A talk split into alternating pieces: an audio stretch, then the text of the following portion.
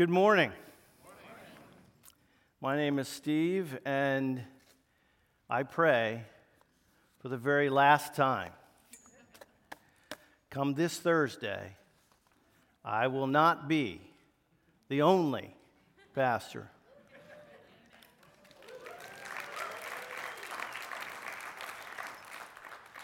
I look forward to that day. Hey, you know, it dawned on me as I was walking up here that um, as I sort of get my sheets together that uh, at Disney, whenever you show up there, they, they have this saying, welcome home. And you know, I don't think it's right that they sort of own that saying. I mean, as believers, and as we're going to get into God's word today, I think it's a saying we should adopt that we should say to each other, welcome home. And so we're going to find out more about that, but it is something I think that Disney stole from us, if I'm honest. Um, let's, uh, let's read God's Word together. If you have your Bibles with you, or grab a Pew Bible, um, we're going to read from God's holy Word in 1 Peter chapter 2, and we're going to read from verse 4 all the way uh, through verse 14 or 12, sorry, through 12. Um, yeah. All right. 1 Peter chapter 2, starting verse 4. As you come to him, a living stone, rejected by men, but in the sight of God chosen and precious, you yourselves, like living stones, are being built up as a spiritual house to be a holy priesthood, to offer spiritual sacrifices acceptable to God through Jesus Christ. For it stands in Scripture Behold, I am lying in Zion a stone, a cornerstone, chosen and precious, and whoever believes in him will not be put to shame. So the honor is for you who believe. But for those who do not believe, the stone that the builders rejected has become the cornerstone, and a stone of stumbling and a rock of offense. They stumble because they disobey the word, as they were destined to do so. But you are a chosen race, a royal priesthood, a holy nation, a people for his own possession that you may proclaim the excellencies of him who called you out of darkness into his marvelous light. Once you were not a people, but now you are God's people. Once you had not received mercy, but now you have received mercy. Beloved, I urge you as sojourners and exilers to abstain from the passions of the flesh, which wage war against your soul.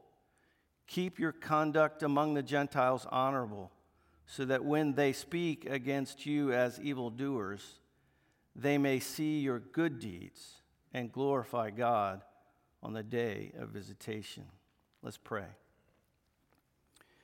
Merciful and gracious Father, we do pray that you would indeed open our minds, soften our hearts that we might hear your word, that we might know of your home, a home that you have made a place for us, a home that we are always, always welcome in, a home that someday you will greet us and say, Welcome home. It's in Jesus' name we pray. Amen. This. Um, passage reminds me much of what happened this past Thursday, besides eating an abundance, actually, probably an overabundance of turkey, um, and taking a nap because of the tryptophan that uh, raged through my body. Um, we had the privilege here at UPC over in the Commons to serve the homeless. You all had been so gracious and kind to provide food, and many of you came and helped out. And we were able to serve uh, over 30 uh, homeless people here at the church for a Thanksgiving meal that they may not have otherwise had, had, had would have had um, together. And while they were without a home, they were not without names nor without stories. And I enjoyed talking with them and hearing their stories. Like you and I, they had pasts, they had ups and downs, and many of their downs had led them to places where most of us have never gone. Like you and I, they had hopes and dreams, and they longed for something a something that many of them that I spoke to had trouble putting into words. Homeless. The word alone evokes all kinds of feelings, doesn't it? Images in our minds. It certainly does me. Webster defines it this way having no home or permanent place of residence. That, however, in no way can describe what it must be like to be a person who is without a home. Becoming a homeless person can happen for many reasons, most of which we believe, I'm sure, will never happen to us. Let me bring this to light by telling you a story. It's a story of a young man who tells his own experience in this way. He says, If you've never been homeless, it's tough to describe the first night sleeping on the street.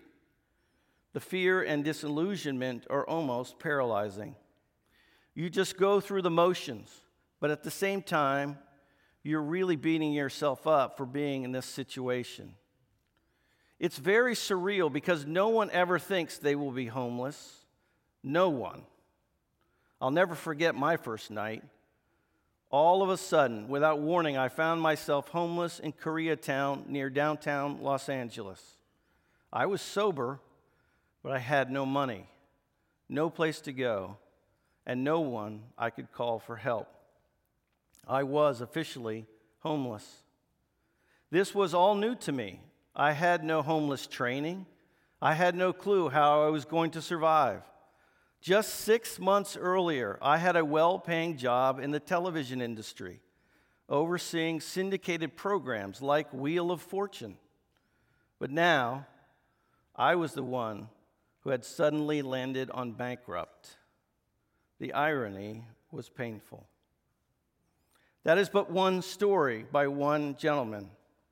The feelings of homelessness, though, I don't think only exist when we live on the streets. I think you can live in a nice suburban home and feel lost and disconnected. You can feel scared and alone. In some of our quiet moments, we understand that the four walls of our home are not so safe and secure as we would like them to be. They don't protect us from the pain and the heartache that we feel. They don't help when we are lonely and feeling rejected. We can feel homeless even in our own homes. And it is in this sense of not knowing where you belong that Peter speaks in our text this morning. He starts off this letter of 1 Peter with this salutation to those who are elect exiles in the dispersion.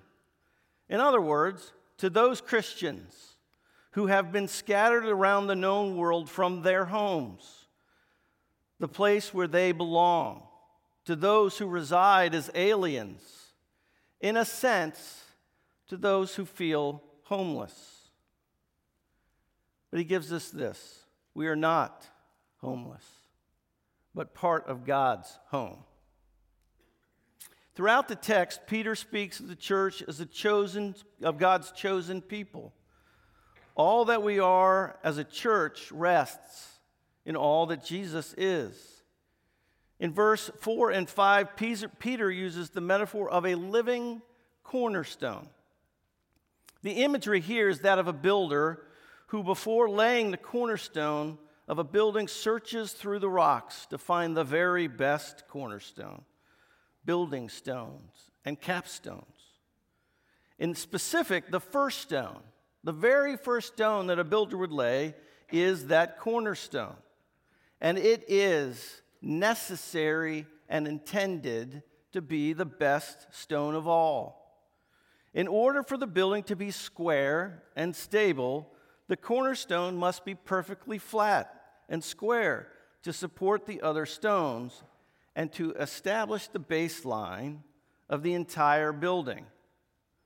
The meaning of the verse 4 is that Jesus is that perfect stone, chosen by God to be the perfect building stone for all God's chosen people to stand on in strength. The building will stand under the torment of shame and suffering because it is built on the foundation of God's precious stone. Ironically, when Jesus is examined by the Jewish leaders of his day, he is the cornerstone that the builders or the leaders of the church rejected. This was foretold some hundred years earlier in Psalm 118. We, Peter says that we are living stones that are built up in God's spiritual home. As Paul reminds the church in Corinth, do you not know that you are a temple of God and that the Spirit of God dwells in you? Because Jesus was the chosen one, we, we who believe in him are the chosen ones and God's chosen living stones for the house of God are indeed so precious. The Greek word here for precious is entimos. It means to be honored, to be respected, to be valuable, to be precious. Many of you know that I am a new grandfather. And so now, of course, I'm going to show you a slideshow of my grandson. No, I'm just kidding. But this understanding, this visualization of what it means to be precious,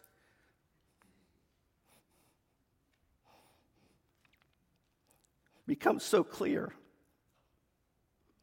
when you are staring at the face of a newborn creation of God. You see, my son Lucas, my grandson Lucas had nothing to do with winning my favor. He just laid there. He could offer me nothing. He could say nothing. It's likely he could even see my face. But he was indeed precious in my sight. To live in this home is to live in a new identity. Now, last week, Reverend Glodo had issues with the word radical. If you were here and you recall, he had problems with the idea that it was overused. And I wanted to cry out an amen, but I did not because we're good Presbyterians and we don't do that. But it is a highly overused it is a highly overused term. But it is indeed what, he, what Peter is driving at here. Peter says, You are a chosen race, a royal priesthood, a holy nation, a people of his own possession. He is saying that we are radically new and that we are to live in a radically new way. How is that foreseen? Well, in the Old Testament, at the time of Israel, God, from God's chosen people, God set apart specific people chosen by the leaders to be priests. And priests were instructed and trained, ordained by God to offer sacrifices for forgiveness, to pray for the people, and to instruct them in His truth. You see, this radical new statement says that Peter is saying that we, those who know Christ, we are priests. We have access to God without human intermediaries, as was necessary in the past. We all pray and ask for forgiveness. We can understand God's word because we know God, and He leads us into truth through the indwelling of His Holy Spirit. And as priests, we offer, as we read in verse 5, spiritual sacrifices acceptable to God through Jesus Christ. You see, God does only, both in the Old and the New Testaments, both then and now, God only accepts, accepts perfect sacrifices. Then how is it that we, a flawed people, can offer a perfect sacrifice? It is through God Himself and through His Son who cleanses our sacrifices and makes them perfect by His will and His indwelling of us. This idea, this concept of the priesthood of all believers, was a Reformation principle, one in which the medieval church really began to fail to understand. And it stems from this very passage. One article writes it this way that all believers are priests means that not only ministers, but also the person in the pew has the right and authority to read, interpret, and apply the teachings of the Bible. No longer, was, no longer must we place our implicit faith in the teaching of the church magisterium. We can learn immediately from the Word of God and the instruction of the Holy Spirit. Every person, therefore, who is united with Christ shares in his priestly office. But this great blessing does not mean that we should reject the authority, function, and office of minister. We are indeed a holy nation and a kingdom of priests. Christ dispenses this holy office to all Christians through the outpouring of the Spirit. But in addition to this blessing, Christ has also given to the church gifts. The shepherds and teachers of the church are priests just like the rest of the body, but the Spirit uniquely gifts them so that they can equip the church for their own growth in grace and the proclamation of the gospel. These shepherds and teachers do not belong to a higher order of being, as in the medieval understanding. Rather, they are one part of the body, not greater than any other part, but necessary nonetheless. The shepherd cannot say to the person in the pew, I have no need of you because the, gear, the Spirit has gifted me to be a shepherd. Conversely, the person in the pew cannot say to the shepherd, I have no need of you because I am a priest in Christ. God has sovereignly arranged the body of Christ in such a manner that each part, through different functions and gifts, needs every part. That, as Presbyterians, is a radical idea that we, all of us, are priests. As Peter reminds and comforts those in exile of where they truly belong, where their home is, at the same time, he is reminding them of who they are, what their identity is. We can easily see this in the idea that where we live sometimes creates a sense of identity. Broadly, because we live in America, we're Americans. Many people can get very caught up with this self identity of nationalism. Do you live in East Orlando? Or maybe downtown? Or maybe Windermere? Just the mention of these areas of town bring with it a sense of identity, whether we like it or not. Are you Presbyterian because you go to a Presbyterian church? Or is it because you agree with the polity or government beliefs of the Presbyterian church? What town, neighborhood, house, or church we live in or go to brings with it, in a way, in a, way a sense of identity. One commentator writes this idea this way In Western nations, the educated lived in a meritocracy so that our identity and our achievements are confused with one another. We define ourselves and let, and let others define us by our strengths, our weaknesses, and our accomplishments. So we live with the pressure to perform. We are measured and measure ourselves by this, even though so much rests our forces far outside our control. Immigration patterns raise or lower wages. The careless acts of distant financiers and governments create environments where profits can easily come one year and disappear the next.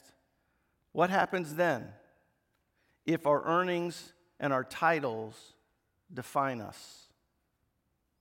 In Peter's day, identity came from externals their town, the occupation, the lineage, and the gender. That is more stable, but not necessarily better than our way. It was especially painful for the Gentile convert who was reviled for leaving old customs and associations. They lost much of their identity. Further, in following Jesus, the Gentiles chose a leader of dubious paternity from an impoverished city. He was a landless artisan, untrained itinerant preacher who died in a public execution. Our identity truly is in our home because our home is in Jesus. Peter makes it so clear by a comparative analysis of Jesus and us in these short verses. The traits of Jesus are in, chap- in uh, verse 4 and 6. He is a living stone. We are living stones in verse 5. He was rejected by humans. We have been rejected and are exiles and aliens. Verse 11.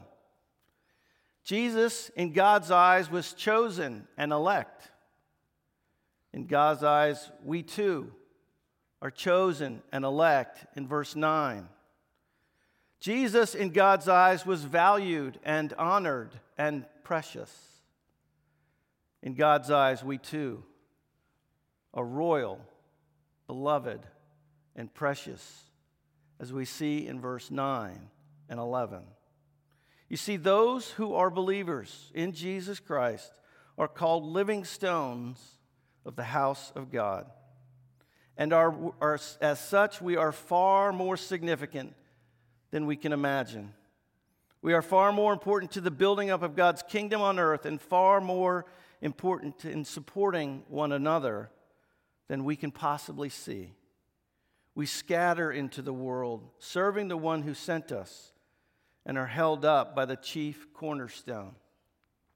Jesus will use us to build his kingdom on earth together. We are therefore called to be set apart from the world that we live in. Yes, of course, we live and work in this world around us. We should and must work hard in the tasks that we do. We must go to school or go to work follow the rules and laws, clean our rooms, etc. That is to say, we must live our lives within the context of this world. But at the same time, we are different. We are holy, set apart for God's purpose, and therefore we must live in a manner which reflects the nature of the God who dwells within us. Every stone in the building is important. Each stone is different and serves a different function, but are necessary for the building to stand. I wasn't going to say this, but growing up, I never fully understood. I never got it in any way, shape, or form the idea that God dwells in me. He was always there somewhere always distant, had a plan, I guess, for my life and others. But the idea that Peter is driving here is that God is not distant, He is present. And the idea is not only is He present, He is inside us, He is with us. He never leaves us, He never forsakes us. He walks with us and He changes us. So the consequence of that is, together as a church, as God's chosen people, we must live, as Peter puts it, abstaining from the passions of the flesh. That is to say, when temptation comes, even a little, that we will call upon the name of the Lord, who is the perfect sacrifice, and seek the goodness of Him who has called us to life. So when we are tempted to gossip about our neighbor, we remember that our neighbor is made in the image of God. And we do not gossip because we offer a life that is different than a world of shame. When we see hate and violence because someone is different than us by race or creed or color, we must respond in grace and love in both our thoughts and in our actions. The longing and the calling is to be set apart, to be different. It does not, however, come from ourselves. It does not come from our willingness to try harder or to be better. It does not come from self help books or motivational speakers or the nightly news. None of these things last. None of these things are as strong as the chief cornerstone. Our desire and our ability to be living in a marvelous light in this world of darkness comes from the God who called us and makes our sacrifices acceptable. Jesus is promising the homeless a new home, his home. What Peter is telling us in the history of God is how he is saving the world. Let's draw this out. The people of the day would have known their Old Testament, and they would have remembered that when you experience God, you experience God in the church. That is where God dwelt amongst his people, in the tabernacle of the tent. Outside the church, you would follow the rules given by the church as best as you can.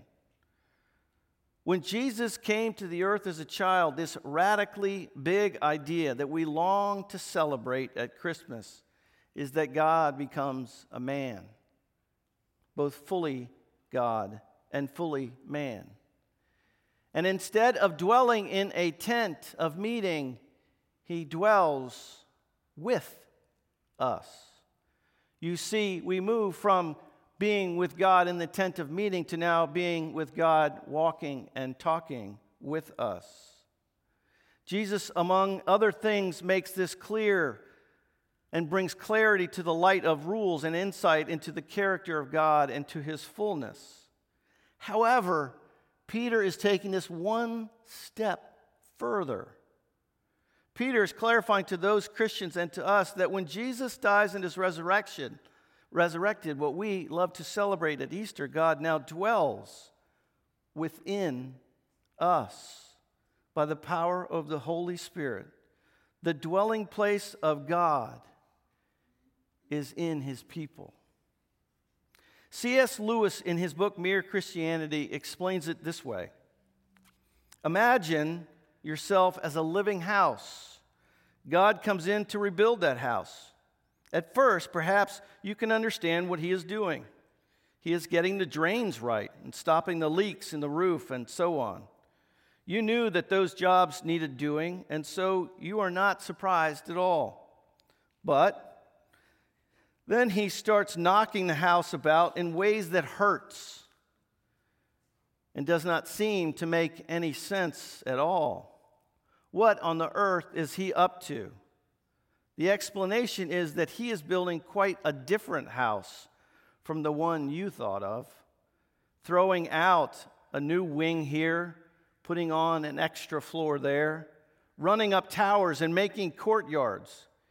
You thought you were being made into a decent little cottage, but he is building a palace. He intends to come and to live in it himself.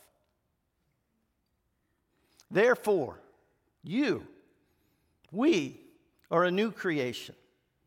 Or as it says in verse 10, we once were not a people, but now you are God's people. Once you had not received mercy, but now you have received mercy.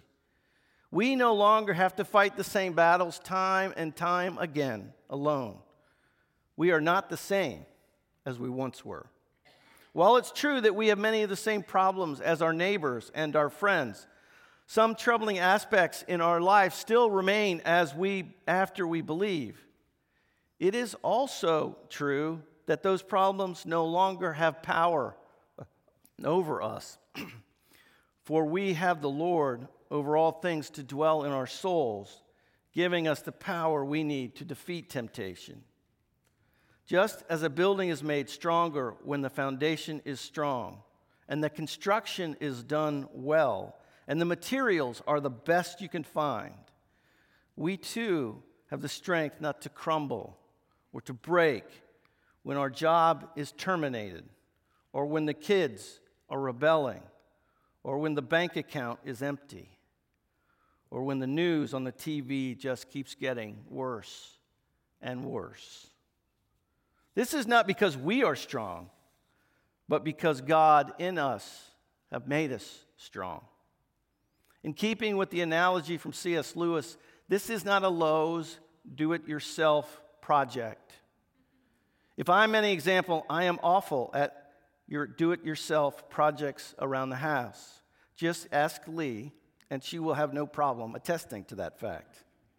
No, we cannot fix ourselves.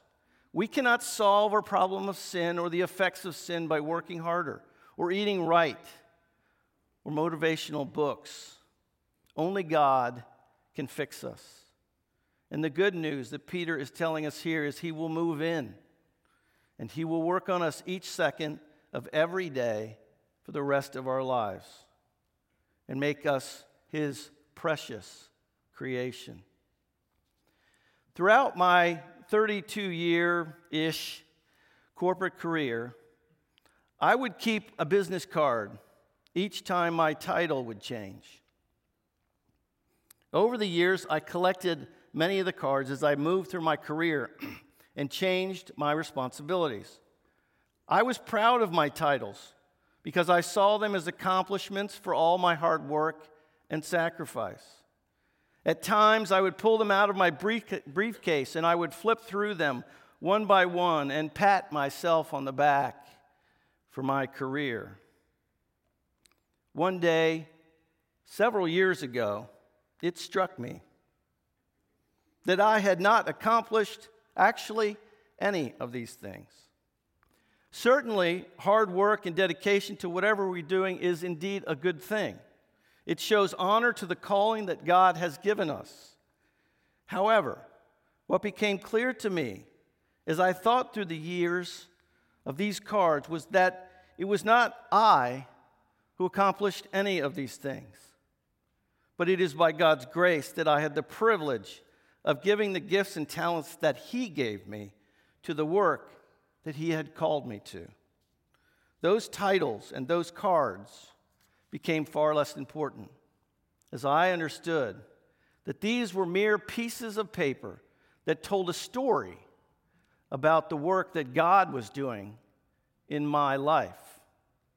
I came to realize that the title on all of our business cards should read Chosen Race, Royal Priesthood, Member of a Holy Nation.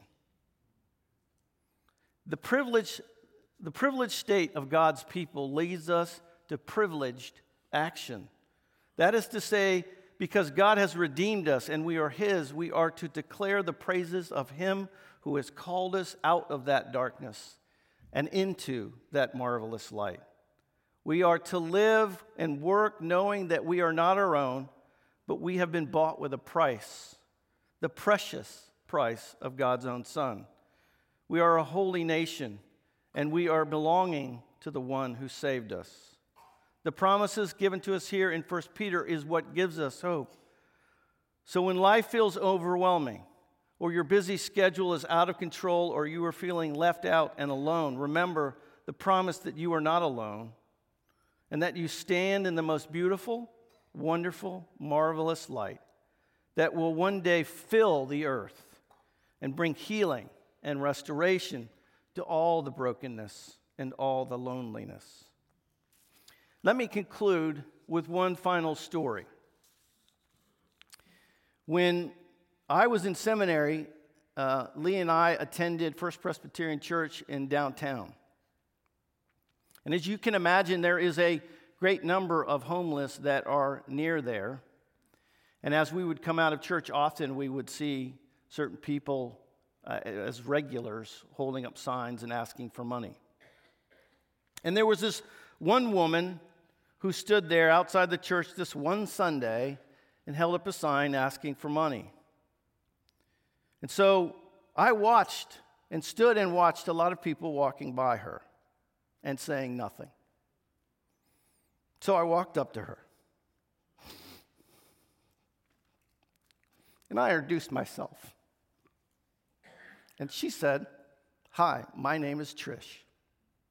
I shook her hand, but then couldn't help notice that she had not bathed in quite some time. And her clothes were completely worn out. She was very sweet and very kind. And she told me a little bit about herself and her story.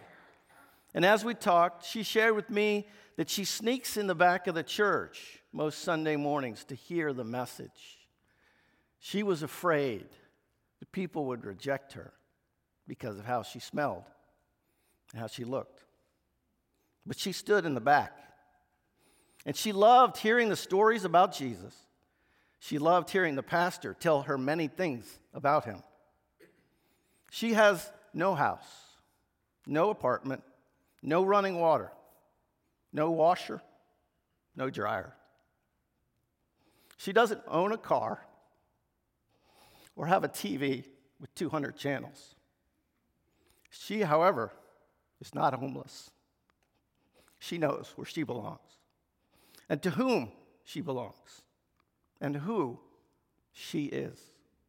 And one day, one day, along with all of God's holy nation, she will be restored to glory through the chosen, precious cornerstone of our Lord Jesus Christ. Let's pray.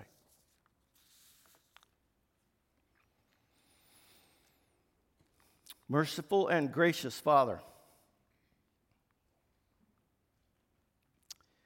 you invite us home from the scattered places that we go, from the places that we run to and think we can hide. For the places we think we find happiness.